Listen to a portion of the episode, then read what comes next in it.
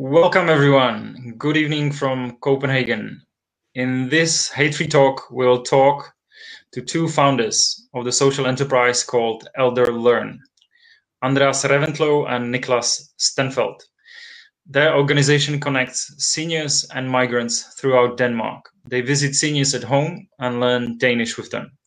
What are the benefits? Does such a project have any security risks? How do Danes treat people coming to live and work in Denmark? And indeed, we will ask them, is integration generally successful here? Those of you who are watching uh, can ask your questions uh, in the comment section under the stream at Facebook page of HateFree Culture. Andreas, Nicklas, uh, thank you very much for joining us. Thank you so much. Thank you. Good evening now my uh, first question is obvious. Uh, what do you do in Elderlearn exactly? So basically we match uh, foreigners with elderly danish people. And by matching these two groups they benefit from each other. So the elderly will teach the foreigner danish tell about traditions tell about how society works uh, and share their experiences from uh, a whole life. Uh, on the opposite, the foreigner will gain a lot of knowledge, of course, and will be able to share his or her view on Denmark as well, and maybe the country they uh, they are born in. So the way that it works is that we, if you come to Denmark as as an immigrant, if you're from another country, you can sign up to our service, and then uh, we will find some elderly person living very close to you, and then you go to their home once a week and uh, have this cultural and language exchange. How do you actually find people for the program? So uh, we have the two target groups. If you look at the migrants and the, the foreigners participating, they are very uh, online. So Facebook, social media in general, Instagram, of course, uh, they see what we do and how we work uh, on these platforms.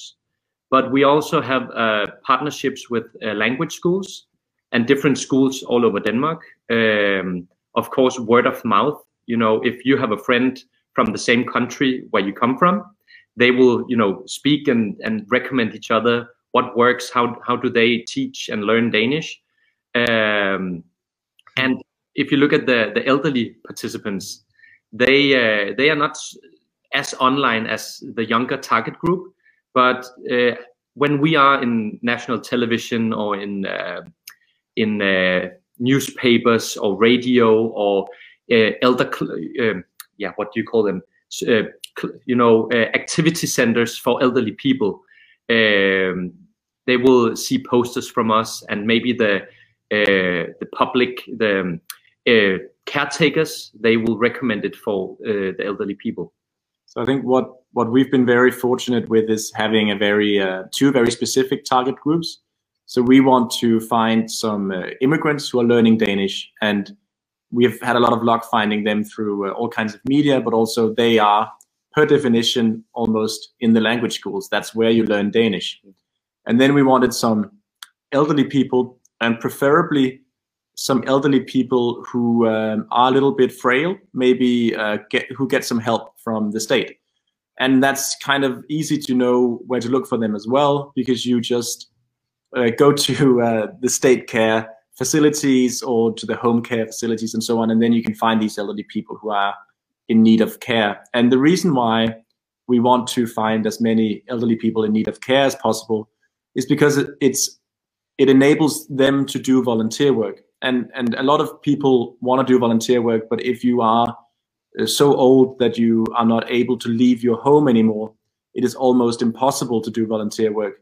Uh, but in this way where an immigrant comes to your home and speaks uh, practices danish with you uh, then it becomes possible. And and we find that that's one of the very unique things about what we do that we enable even frail elderly people to become volunteers how many matches uh, were there so far, and how many matches would you like to see in future? So um, we were heading uh, to to 1,500 matches but then uh, something called Corona came, and uh, it was uh, quite difficult for us to continue doing the matches all over Denmark. Uh, but we will reach around uh, 1,500 matches soon. Mhm, mhm. yeah. Yeah, And uh, how many meetings uh, do you think you already organized uh, since you started? Oh, a lot, Yeah, a lot, I think- thousands of meetings. I think I mean uh, our best guess has been like ten thousand meetings uh, spread across all these. Uh, we've made almost a thousand matches currently, and um, and it just keeps on adding up because people keep on meeting. We have uh, some cases where people have met for more than three years and are still going strong, almost since the beginning of of Elderlearn. Um, and the foreigners, I would be very interested in uh, where do they actually come from? Um, is it few countries or It's more uh, countries? it's uh, I think we were quite amazed when when we saw the data on the the nationalities. So we have more than 100 uh, nationalities. I think maybe 115 different nation- nationalities participating. Uh, and the, the biggest groups in, in Denmark right now is uh, India, uh, Poland, and the last one is uh, Syria. Syria, yeah. Syria. Yeah. Um, I think it would be interesting to to take a guess if you think that these three groups are matching the number of people from uh, these countries, or is it rather that the foreigners from these countries are very eager to learn Danish and Danish culture? I think that's a great question, and um, I don't know the exact numbers uh, underlying it, but I would um, I would be fairly confident in guessing that they somewhat represent um, the nationalities that are also most represented in uh, in in Denmark, and then uh, I think they also represent some of the nationalities that come to stay for the long term. I think generally we um, appeal to people who are in Denmark to stay either because they have a job long term or they found uh, a partner. And um, and and I don't know if that's the case but but definitely uh, with these nationalities but definitely we generally have people who are here for the long term. And and in the case of the Syrian refugees uh, that's definitely um, the case. And uh, and I would guess it's the same for for most other countries that partake with us but I can imagine that say a lot of people from the US come to work in Denmark for maybe only two years and we Mhm. wouldn't have them uh, volunteering with us. So that could be a country that would potentially be uh, underrepresented. Mm. Um, so that's just some guesswork. I'm not 100% sure. Uh, nevertheless, I think it's really interesting that uh, there is same uh, uh, desire um, to learn Danish from Syrian refugees as uh, from Polish people. Are all of your clients uh, volunteers, both migrants and uh, seniors? Yes. So both of them are volunteers. They do it because they both want to learn or create value. Uh, no payment, no. Uh, they sign up because they want to participate. Um, so 100% volunteer based. We will talk later uh, about your approach to volunteering, but uh, my question now is quite practical one. How do you actually get money then if it's not a paid service and it's not a an NGO? You have a social enterprise. How how can you profit? It's a great question. Uh, and when we started out, we were um, also a bit nervous about that part because there wasn't really a business model from the start. Uh, but obviously, you need one if you want to survive in the long term. And and we have two uh, main revenue streams. So um, the main one is uh, municipalities uh, in Denmark. The municipalities are um, kind of local governmental structures with between uh, 20,000 people to half a million people. Uh, it differs from country to country how big the municipalities are, but that's how they are in Denmark. And they take care of integration and elderly care. So they are an ideal customer uh, in, sen- in the sense of them wanting to um, improve the um, the chances of doing well for both those groups. And then we also um, have had quite a bit of uh, charitable funding to support kind of just the, the course of helping integration and um, and elderly care. You have mentioned that you work uh, all over Denmark. Is that correct? Um, are you Yeah. able to um, to work everywhere, even um, even places like Greenland? we didn't do any matching in Greenland yet, but uh, but yeah, we are we are able to to manage the matching all over Denmark from our office in Copenhagen. But of course, we need to if we partner up with a with a municipality, we will go and do like local. Uh, not research, but we, networking. We will go to different uh, activities, events, and we will promote amongst if it's an elderly uh, acti- activity event to inspire what kind of things you can do in the local community. We will go and promote Elderlearn, of course. Um, and if we do this uh, systematically over a period of time, slowly we will start to get organically uh, sign-ups from this local community. Uh, so the matching process is quite remote. Uh, when we started out, we actually had a not very scalable model. So we were personally showing up for all the meetings. So every time we did a new match, one of our uh, uh, one, one of our colleagues showed up for the meeting uh, to ensure safety, to ensure that everything went well. But actually, we realized quite quickly that by showing up as a third person to this one-on-one ma- one-on-one ma- match, we were interfering with the connection between the two people. Suddenly, we became an authority or a teacher, uh, and it was not a clean connection between the two people meeting.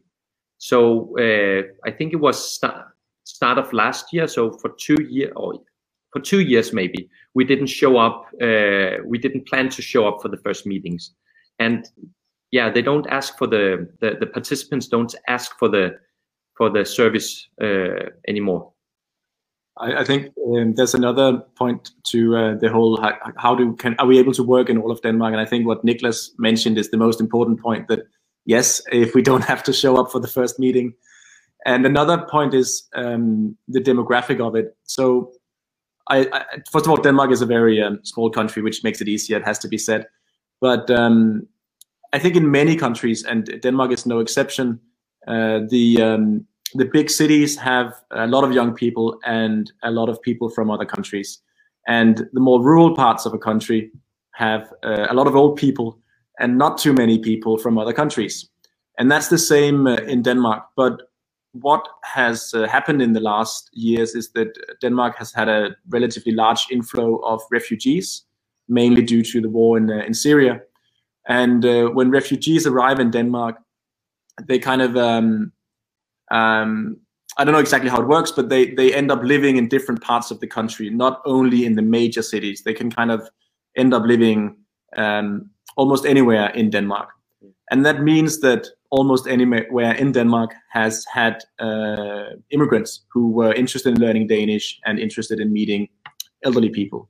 So that's kind of probably been a factor in making it relevant in most parts of the country as well if I remember correctly, you actually have a lot of people in the queue, a lot of foreigners that are uh, waiting for the match. Is that correct? That's true. Yeah. So around 700 foreigners waiting to get a match. Yeah. And I think a, majority of them uh, are waiting in Copenhagen, where there's mm. just huge, huge demand to learn Danish. Hmm. And uh, I wanted to ask quickly only if when you're dealing with the municipalities, are they excited for the idea or it takes a lot of convincing? Uh, so when we started out of course this was not a, a common thing to do and it, there was no best practice or any uh, any track record. Uh, so we needed to start somewhere. And luckily for us we can see that the first municipalities we signed up with they are still doing partnerships with us so every year they renew the, the, the, the partnership, and that's a good sign. Uh, but of course, when we start to work with the bigger municipalities like Copenhagen, it's a huge uh, com company, if you can say so, uh, with a lot of employees. To navigate in this uh, within this space is quite uh, difficult. So it took us almost two and a half, almost three years to get the right network within just one municipality. And now quite good connections uh, in in the in Copenhagen municipality. So uh, so slowly, yeah, we we can see other municipalities they contact us because they have seen us on in media or was recommended by other uh, municipalities they have like network groups um, to share knowledge and and and so on. So uh, yeah, we we don't need to convince that much anymore. But right now we have a special situation during the, uh, due to the virus that we don't know actually how the process will look as soon as the country will uh, open opens up. Uh, we know that there is a lot of, of focus on uh, elderly people because they have been quite isolated and are in the risk of getting very sick of this uh, virus. But uh, but we are not sure how how yeah how it will be from from within the next six, six months. Um, and I, I, remember that in the beginning of this interview, you mentioned like how does the security work for uh, for our uh, for what we do, and and that was a big question at first because uh, when nobody had heard about um, sending immigrants into the home of elderly people, a lot of these municipalities were like, well, how is that even possible, and uh, won't they get robbed, and all kinds of uh, negative assumptions were out there, and that wasn't only the municipality; it was just kind of general uh, that a lot of people we met were very skeptical of the security of the concept. Um, and then we started doing it uh, in a few municipalities at first, and then more and more. And we have really pushed uh, all the great stories that we have on social media or in printed press or like wherever people wanted to bring these small stories about successful meetings between immigrants and elderly people. We've tried to get them out there. And I think we are starting to feel uh, that in Denmark now that it's uh, I mean, I feel like it's kind of it's way more normal when we go somewhere. They're like, oh, okay, we've heard of elderly, and yeah, of course you can send an immigrant to the home of an elderly person. Like now, it's kind of default. It's assumed that that will obviously be a super good idea, uh, but that wasn't um, that wasn't the vibe we were getting at the very beginning. And um, yeah, so we're, we're very happy that that has um, has changed, and um, and I think that's part of the point of Elderlearn as well to try to change um, that kind of mentality a bit as well. I think the security issue is something that comes to mind quite quickly for a lot of people. So let me ask you, um, how does it exactly work? How does security work in Elderlearn, and how do you make sure that people are protected? Um, we can start, as you mentioned, uh, on the side of the uh, seniors. How do you make sure that uh, this is not misused by um, there is no criminal acts. Yeah first of all the process of signing up on our platform is that if you are an immigrant or foreigner uh, you have to provide your criminal record. So we mm-hmm. get criminal record. We check if there is any you know any records of uh, criminality on it. And um, so far we we have had three three records which we could not not approve uh, and yeah, so that's under one percent of you know all participants, uh, and yeah, I think that's that's one that's the first filter we have. Uh, you cannot participate if you have any kind of criminal record. Uh, mm. But then if you look on the other side, if you really want to do criminality, then is it smart to sign up on a platform, provide your personal information, your criminal record, all you know, all, all the information we need. We co- we have a process of how we onboard uh, foreigners or immigrants uh, on our platform. So we will call them. We will ask about, you know, uh, what do they like and do they study? Do they work? What is their history? We want to we want to learn their story because when we do the matching, we want to do a perfect match, of course, uh, the best match possible. So if you go through the, this whole process and you want to do some kind of criminal act when you visit the elderly pe- uh, person you have been being mat- matched with, it's not very clever. If you want to do criminality, it's it's easier to go to a you know area where you know a lot of elderly people lives and you knock on the door and you will say hey i'm the doctor or i'm the electrician or i do covid testing or uh, it, it, it, would be much easier. So I don't see Elderlearn as a facilitator for uh, uh, doing criminality at an elderly person's home. I think another point is that we've made almost a thousand uh, matches now, and uh, there hasn't been any kind of crime committed.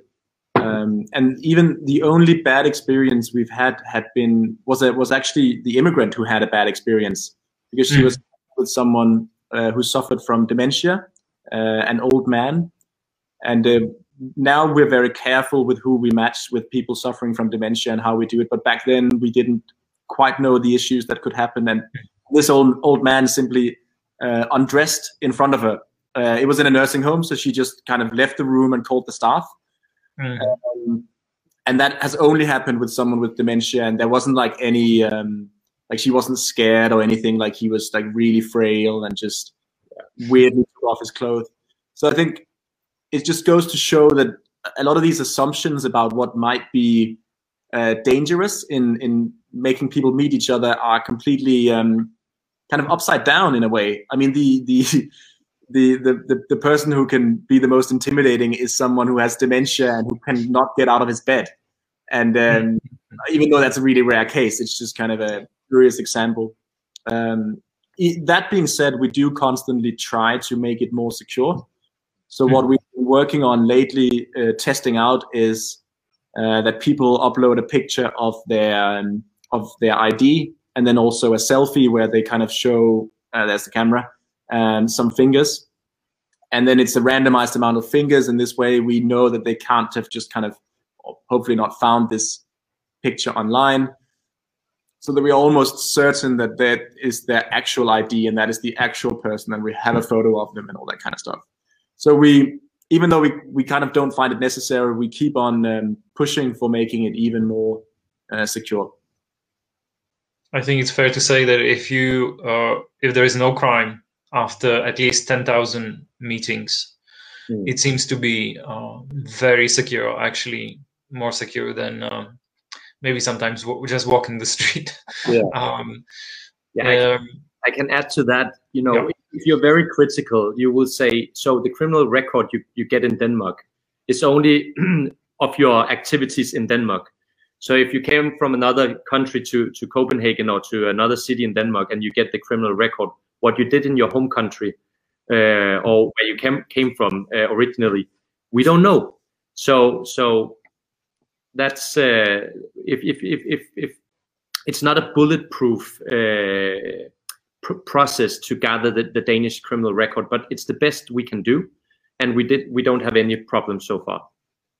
So it's, it's a bulletproof uh, it just it it it's very hard to um, to fake it. it like it, it has to be uh, your own. You have to use kind of a national ID thing to log in and get it and all that kind of stuff. So there's an extra measure in that as well. I think it really makes sense if you say that uh, it wouldn't be very practical to use Elderlearn for criminality uh, since you have to uh, give up your ID. Yeah. Uh, let's talk a little bit about the other side. Um, how are foreigners protected? Mm, how do we make sure that they are not uh, somehow uh, verbally, sexually abused? Um, how how do we how do you make sure that this doesn't happen? I mean, that's a fantastic question, and, and relating to um, to the incident that I just described about the man with dementia, that has been the only case that we have kind of had where someone felt a bit uncomfortable. Uh, and it has to be stressed that she only felt a bit uncomfortable. We talked to her afterwards. It wasn't like a big deal for her, but obviously for some people that would have been very uh, uncomfortable. And um, and we have had um, kind of elderly Danish men who aren't that old, maybe let's let's say early 60s. Uh, there's been one guy who called in and was like, "Hey, can I uh, can I be matched with a young girl from Thailand?" And we were like, well, sorry, uh, we can't match you based on nationality. And he was like, that's fine as long as it's a young girl. And we were like, ah, oh, sorry, mate, um, can't match you with someone who's, uh, we can't match you based on, on gender. So it'll just randomly be whoever it is. And then he was like, ah, it's fine. I don't want to be part of it. And what we learned from that is just that we don't allow people to uh, choose what gender they want to meet with. Um, so it's just random but unless they want to choose someone of their own uh, gender, then that's okay. Some mm-hmm. women, elderly women, or some um, women who are here to learn Danish wants to meet only women, and we're like, that's fine. It, it, it rarely happens with the men. To be honest, they they they don't care, or some of them, as we mentioned, want to meet women. But if they want to meet women and they say so to us, we make sure that they only meet a man. So um, we definitely take that seriously, and that's kind of how we we go about it. again, I guess uh, one might say that it would be kind of ineffective and unpractical. There are probably lots of other easier ways of um, engaging in a contact that is potentially dangerous. Uh, so it doesn't make much sense to use uh, ElderLearn. Is that correct? Yeah, we, we have the exact same process. We do interview with the elderly people. We ask about their history, their lives, uh, you know, uh, activities and stuff like that. So so it will be yeah quite unpractical to to use this as a dating service or to do criminality. Mm-hmm. I think maybe we can add to the story uh, of uh, the person with dementia that that is something that can happen. It's not in the control of the person it can be one of the effects of dementia. Uh, this kind of um, losing of sexual restrictions. So um, that was definitely not an intention, I guess, on the on the no. side of the man. Um, so we we covered security. I think there is one uh, question from the audience from Magdalena. I she's asking a little bit about the application. If you can a uh, little bit, uh, uh, if you can explain in in in a bit of a detail yeah how what is it for what does it actually say is there a contract uh, i need to go there i need to do that or is it quite um, loose it's it's quite uh, it's not very strict it's uh, it's like a sign up formula we of course we need your basic information you we need your name your age country um,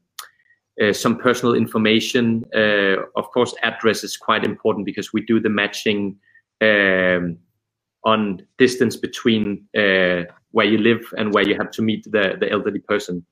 Uh, for in the start, we didn't have any material in any other languages than Danish because you need the basic language skills to participate. You need to be able to say my name is and have a basic um, yeah have, have some basic language skills. But to be sure that all our participants understand like the different not rules but we have some guidelines uh, we did a translation to uh, i think it's seven different countries uh, uh, uh not countries uh, languages um, and it's about for example when you agree on meeting let's say wednesday at three o'clock it's not four o'clock or five o'clock or two o'clock it's three o'clock and if you're not able to make it till three o'clock you will inform the person you are meeting with uh, it's also some kind of expectations about uh, um, that you meet every week, at least for one hour every week. But we are so flexible about this because if you want to meet twice a week or every second week, three hours uh, every time you meet, it's quite flexible. But we see in general people they meet almost every week, almost one and a half to two hours. Uh, so it's uh, yeah, it, it's flexible because some people have a busy schedule. If you have family or kids or work, you work a lot in different periods. Yeah, we you, we need to have a flexible uh, solution. I, I, I, can add as well that we don't see it so much as an application process, more of just a sign up. And the only things that you have to do is that you have to have a basic level of Danish so that you can communicate in Danish. And you have to kind of want to meet the person, the elderly person, for at least three months. Mm. But then after that, it's just about uh, who is the best match for the elderly person available.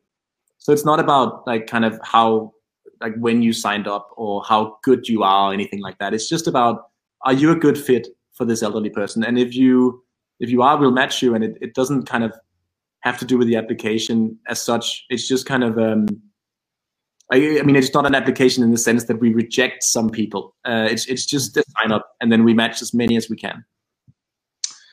What about cultural differences in in the matches? Different habits, different rules of uh, different cultures. Have you ever ran into any any uh, trouble? Somebody possibly, um, as an example, somebody possibly refusing to meet with uh, a person of another religion, uh, another sexual orientation anything like that? Yeah. So first of all, one of the the cultural differences we really like is that if you you don't have to travel much further than Southern Europe, uh, where you have a, quite different relation to your family. So uh, the elderly people in a lot of countries is is um, the wise people that and you live together a longer time compared to Denmark. So a lot of the foreigners and um, uh, immigrants from from different uh, countries they really respect the elderly people compared to maybe the the Danish uh, the Danish way, uh, and that's that's that that is just perfect for for this uh, for this service. the relation between the two people match is is growing much quicker than we expected. But if you look at, at some of the call it negative or diff- difficult uh, perspective of the cultural differences, we have had some people uh, saying, "I want to meet with a Christian person," or "I want to meet with uh, someone who is, you know, uh, with a diff- uh, specific religion or something like that." Um, but but it's nothing. It's not something we we we see every day. It's it's very rare. I think. I mean, to, to put a positive spin on it, in most cases, the cultural differences are exactly what makes it interesting. Mm. So a lot of these, uh, yeah, I mean, so uh, the, the elderly people, they, um, a lot of them can't travel anymore. So this is kind of like their way of traveling. There's someone from a whole different culture with a whole different way of seeing things that comes to their home and just they can ask them anything. And um, and in the same way, when you come as an immigrant to another country, as Nicklas mentioned, with with different countries having different relations to their uh, grandparents say that's definitely something you don't have when you move to another country you won't have your grandparents there most of the time um, and that means that for for an immigrant to get to know an older generation uh, in Denmark is actually very interesting because they generally only meet people their age or slightly older or younger. Maybe kids as well because they have kids who are in kindergarten with Danish kids and so on, but very rarely um, old people and and and I think that's just such an interesting gap to bridge, and the cultural differences are kind of what makes it uh, fun. I think one of the main cultural differences that we um, that we encounter, which is just like a silly small one, is what Nicklas mentioned before about the punctuality. In Denmark, we are ridiculously punctual. Uh, generally, I think compared to most other countries, like we, we are kind of uh, kind of German in that way, and uh, and, and and that really depends on where you're from, how seriously you take punctuality. But I, I can promise you that the elderly people that we have partaking, they take it very seriously. Uh, so that's definitely a thing yeah. that sometimes uh, or sometimes people misunderstand each other a bit. Um, we had a time which was kind of a more it wasn't a, a big deal in in Elderlearn, but it was um, there was a time where people had to shake the hands of I think it was like the local mayor in order to get citizenship in Denmark. So there was a big debate about who would not shake hands of who and so on. So mm-hmm. during that debate, some of the elderly people were like a bit nervous if they were visited by someone. If like, ah, oh, do you shake hands or do you not? But no one really cared. Like it was just kind of a curiosity. Like, is that a thing you do or not? Okay, if you don't, then we just kind of do a bow or whatever. Like no one cared, at least from the people who partook uh, with us. Um, so it, it, it hasn't really been issues. It's more been curiosities, I'd say.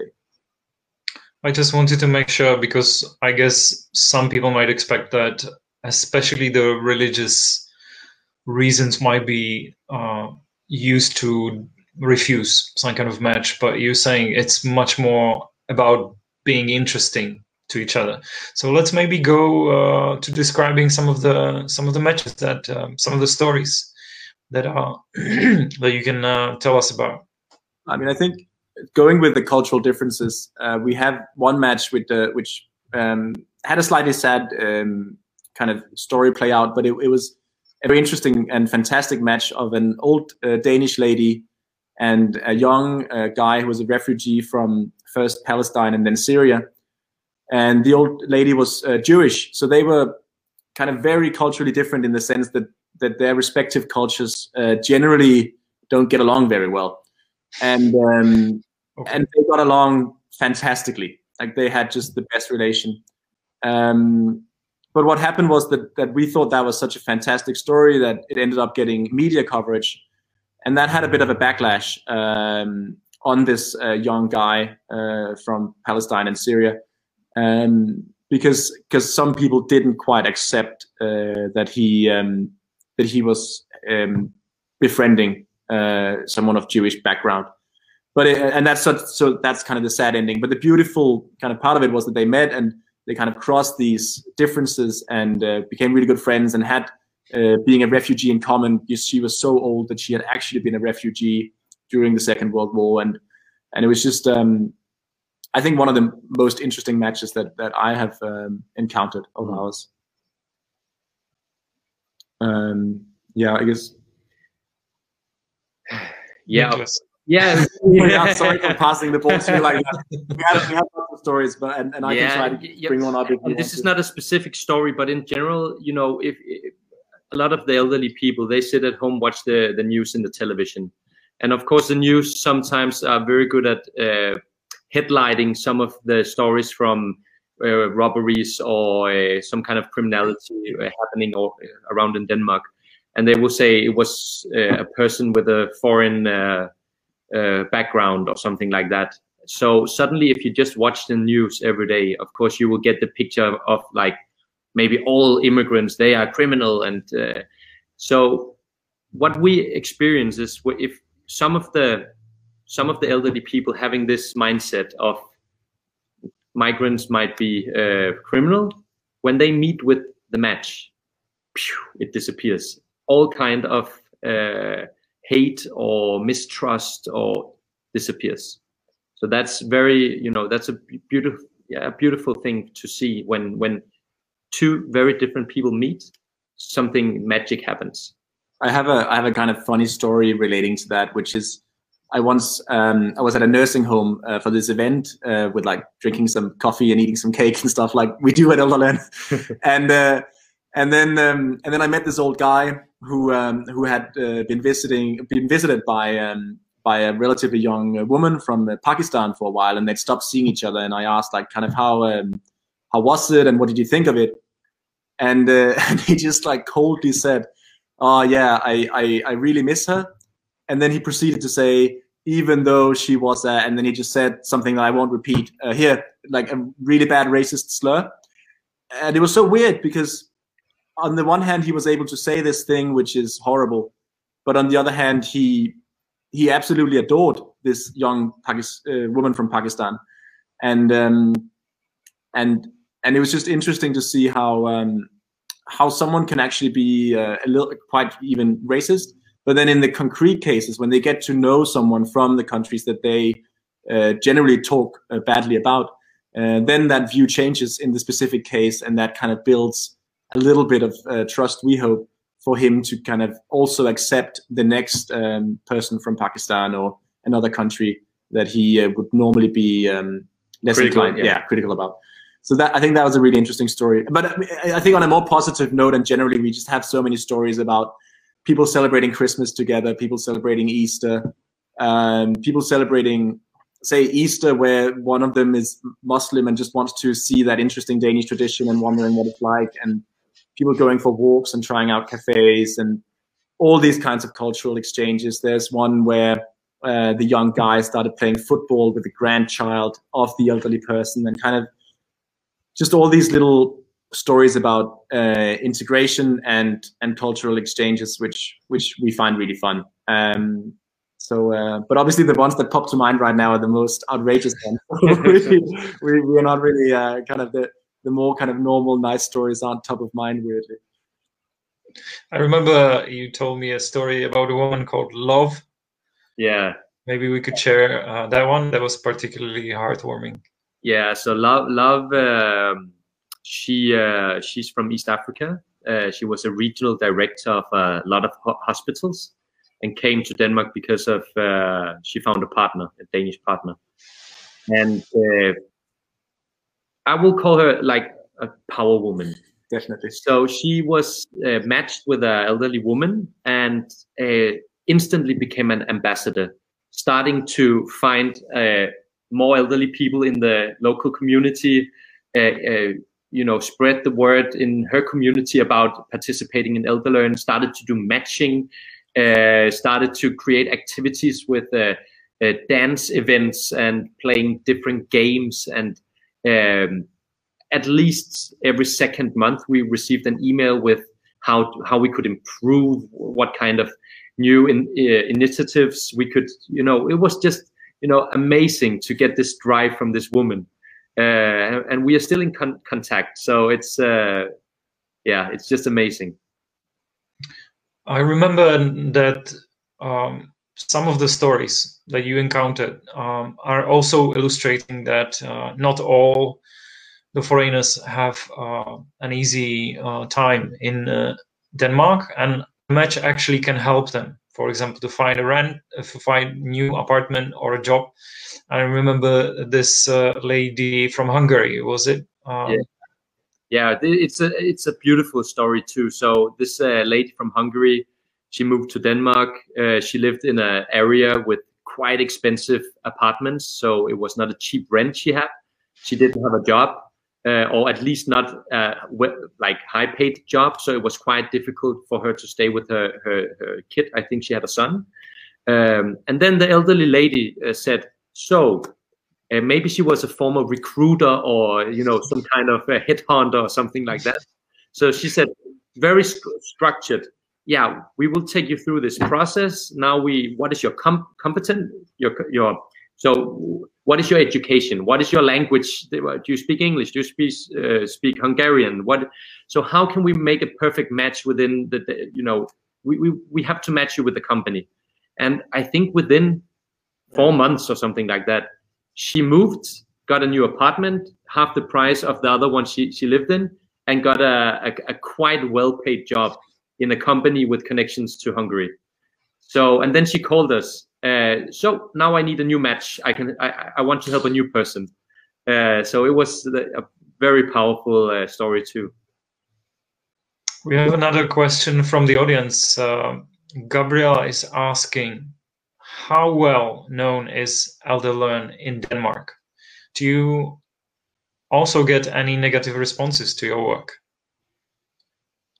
Uh, it's. I think it's a very good question about how well known it is. Uh, I mean, I, so I don't know exactly how many people know of of Elderlearn in Denmark, but I can kind of relate uh, a bit of the answer to the second part of it, and that is that we um, we are not kind of experiencing any criticism on a large scale in any way. I mean, we have the occasional person on Facebook who writes a negative comment, uh, but we don't have any say right-wing politicians who criticize the concept or anything like that. And I think in general, Elderlearn is is at least in my opinion, obviously it's difficult to hate because um, because if you are at least the Danish right wing or the main sort of uh, Danish right wing party, uh, their main uh, focus is uh, bettering the the living conditions of elderly people.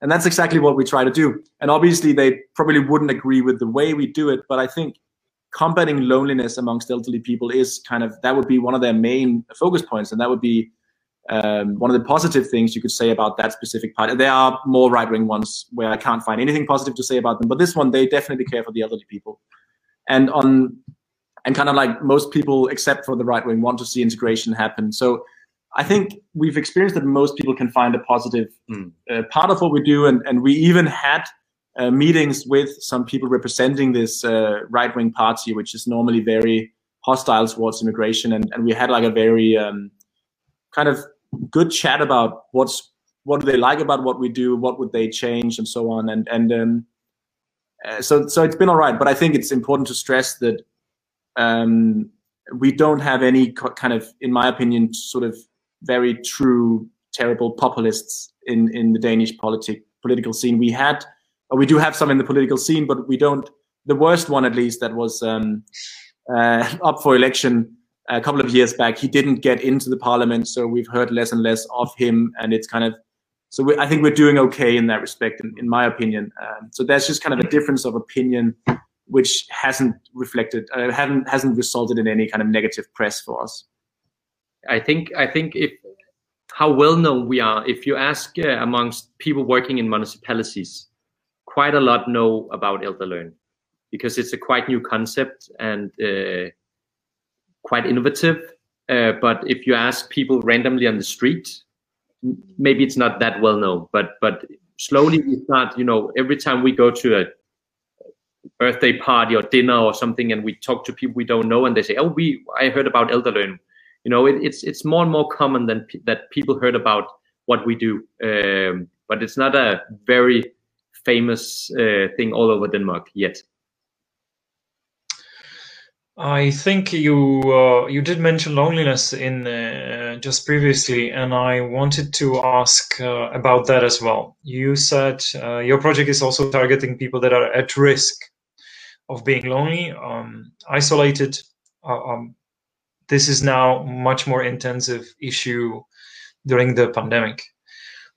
How do you how do you find such people? How do you approach them? Because I assume we can say that most of us don't like to consider ourselves lonely and and seniors probably not well. So how do you how do you approach that issue? You probably not ask uh, are you lonely in the in, in your application right? Yeah. I mean it's a fantastic question and and that's um, i think again as i mentioned before i think one of the best parts about elderlearn is that even really frail and weak elderly people can do volunteer work.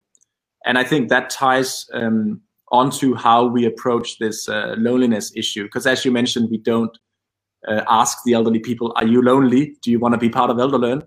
Because then most of them would just say, "No, I'm not lonely," and "No, I don't want to be part of ElderLearn," because that would be a bit of an insult.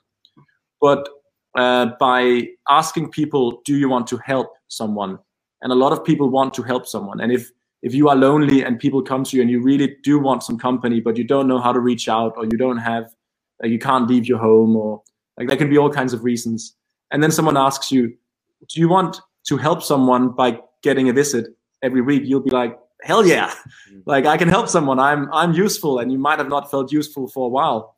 Um, and that makes it much easier, in our opinion, to um, to help people who might be lonely. That obviously also means that we can't target lonely people directly because we don't require people to kind of say that they are lonely. And we don't know how many of the participants that we have who are lonely. I think a lot of them are not. They're just like really strong elderly people.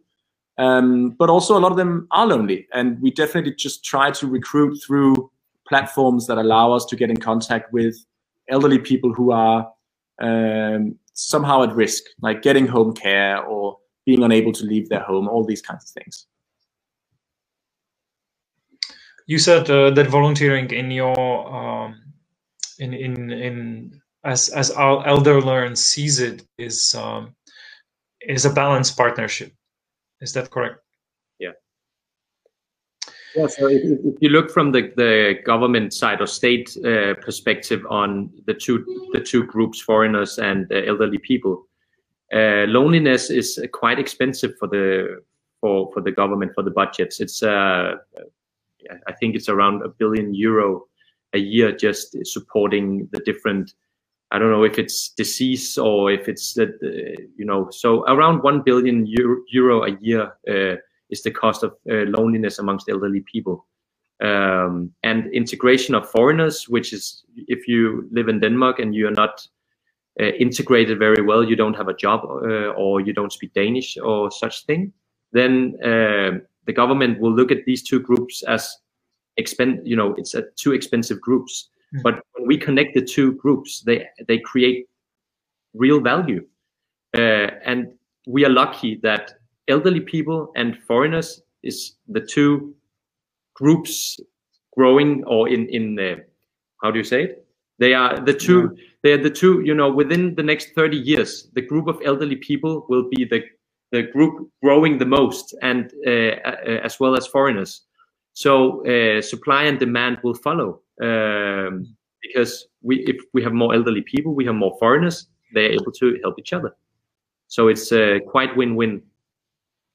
I think it's really fantastic what you do in terms of uh, both working on integration and uh, on uh, prevention of loneliness, isolation, and, and uh, uh, providing this kind of match and, and relationship between people. I think we have a nice comment uh, that I would like to read from Shramania Ruskova, and um, with this, I would like to wrap up this this part. And she says that it's very important to actually meet people, not just to judge or listen. Um, you have you have to listen to what others say. Uh, we have to uh, question, I guess, uh, uh, what we hear in uh, see or hear in media, and right now I would like to move to the last part because we have 10 minutes left and um, let's talk a little bit about uh, migration in Denmark in generals. So how are actually Danish people feeling about foreigners, migrants, uh, and their integration? I mean, I think that's a great question, and, and it's a difficult one to answer because people feel a lot of different things. Uh, but the comment that you just read is is very um, on point. Uh, that there is, I would say, there's a bit of a negative media spin on uh, integration, so that I think there's an maybe unnecessary amount of people who have uh, kind of a negative view on the consequences of integration. Um, and we are hoping to change that. Um, so we are hoping to change that through these stories about how immigrants uh, really benefit elderly people and vice versa. And and I think just a country like Denmark will be dependent on uh, having immigrants come as well in the future because, as Nicklas mentioned, the the amount of elderly people uh, is growing, and uh, that means that there will be um, probably too little workforce in a country like Denmark in the future. And the only way to um, to get enough workforce, and I think it's too late to have way more babies, is to have people come to your country from abroad. So, I mean, I hope that what we do helps people remember that and put puts a positive like a positive spin on immigration, and I think it deserves uh, a positive spin. It, it, there's probably truth in some of the criticisms and some of the challenges. and not to say that it's easy to make it work, but I think if we make integration work, then immigration is fantastic one of the uh, one of the topic that people um, discuss a lot is safety. Uh, is that a common uh, feeling in Denmark as well? Do people fear that um, Denmark will become less safe uh, because of migration? I don't think we we we feel more unsafe, but uh, and we don't have like dangerous areas in in in Denmark. Um, but of course, sometimes uh, the media's they create some kind of uh, atmosphere around uh, around this. So so so yeah, I, am not sure if, if, we are very positive. You know, we we we we we look at the um, what the work we do and the people we talk to. They believe in in in, in these kinds of uh, in, initiatives, but but yeah, I don't I don't think so. I mean, I think one a, a point that Nicklas is almost making in saying that he's very positive is that we have a lot of positive bias. I mean, we mm. meet a lot of positive stories every day. And I think the, the issue is that since a lot of people uh, in Denmark uh, say elderly people don't meet any immigrants, all they have is the negative stories from the media, and media is often a bit negative biased. So, so I think that just like by having people meet each other more, it'll hopefully create a more positive bias. Mm. Um, but I think you're right that some people are afraid of um, of a country becoming more dangerous. Some people are afraid of losing the classical Danish uh, culture, and some people are afraid of uh, people not getting into work when they come from another country. And um, I mean, all we can say is that we we aren't terribly afraid of this. We think we can make it work really well. Um, but that's that's definitely a sentiment that you see. This um, yeah, people being afraid of of those things in Denmark. That does happen. Of course, I understand that you're not speaking for the whole country, so I'm definitely asking just for your opinions or feelings. So um, let me just try to um, to, to ask um, one of the questions from the audience from uh, Lukash. Um, would you say that uh, the the integration in in Denmark in general is successful or is failing? And also, would you say that Danish uh, public in general is rather supportive uh, of uh, integration uh, and migration, or it has become uh, an issue, uh, too much of a challenge for more for, for people to accept? Um, yeah, a great question and a tricky question again. Um, my intuitive um, kind of reaction would be that um, Denmark has been quite, um, at least on, on like the population basis, uh, there's been a lot of people doing a lot of work to welcome refugees in these last um, years when the refugee crisis was was at its peak.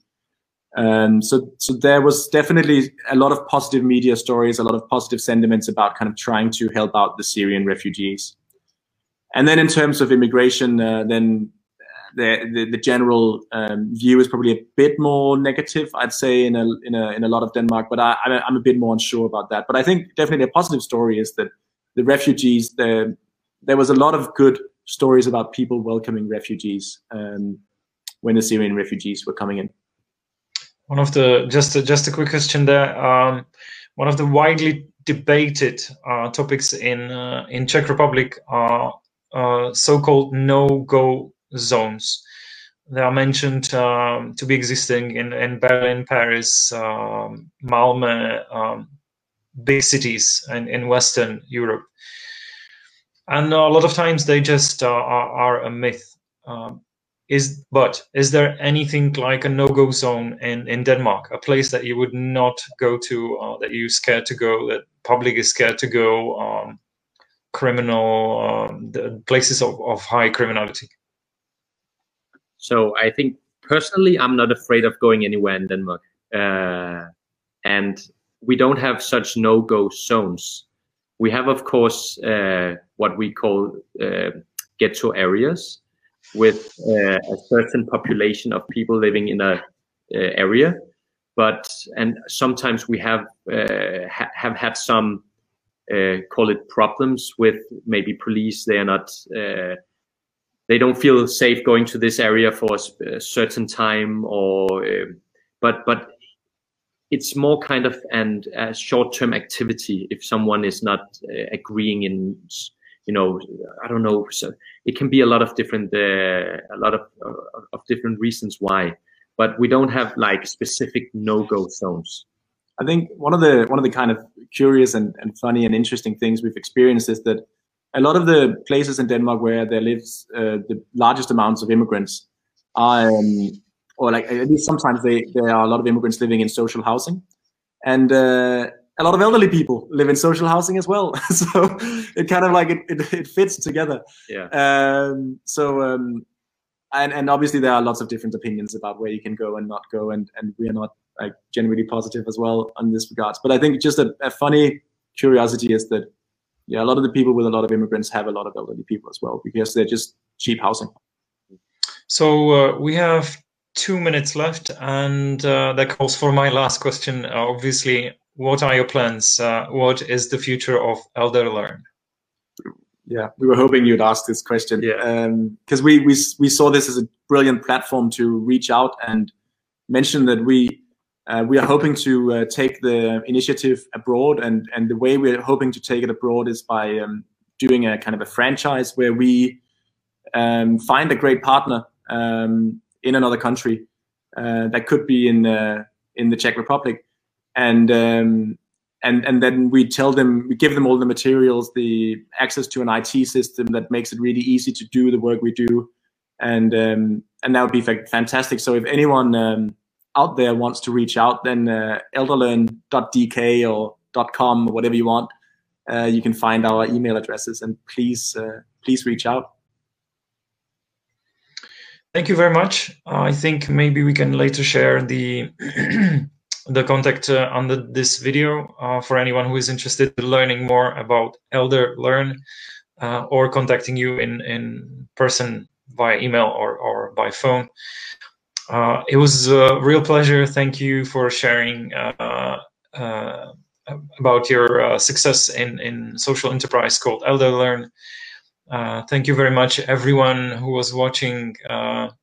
we wish you a pleasant evening from Copenhagen, and we'll see you with another hate-free talk soon. Thank you very much. Thank you. Thank you.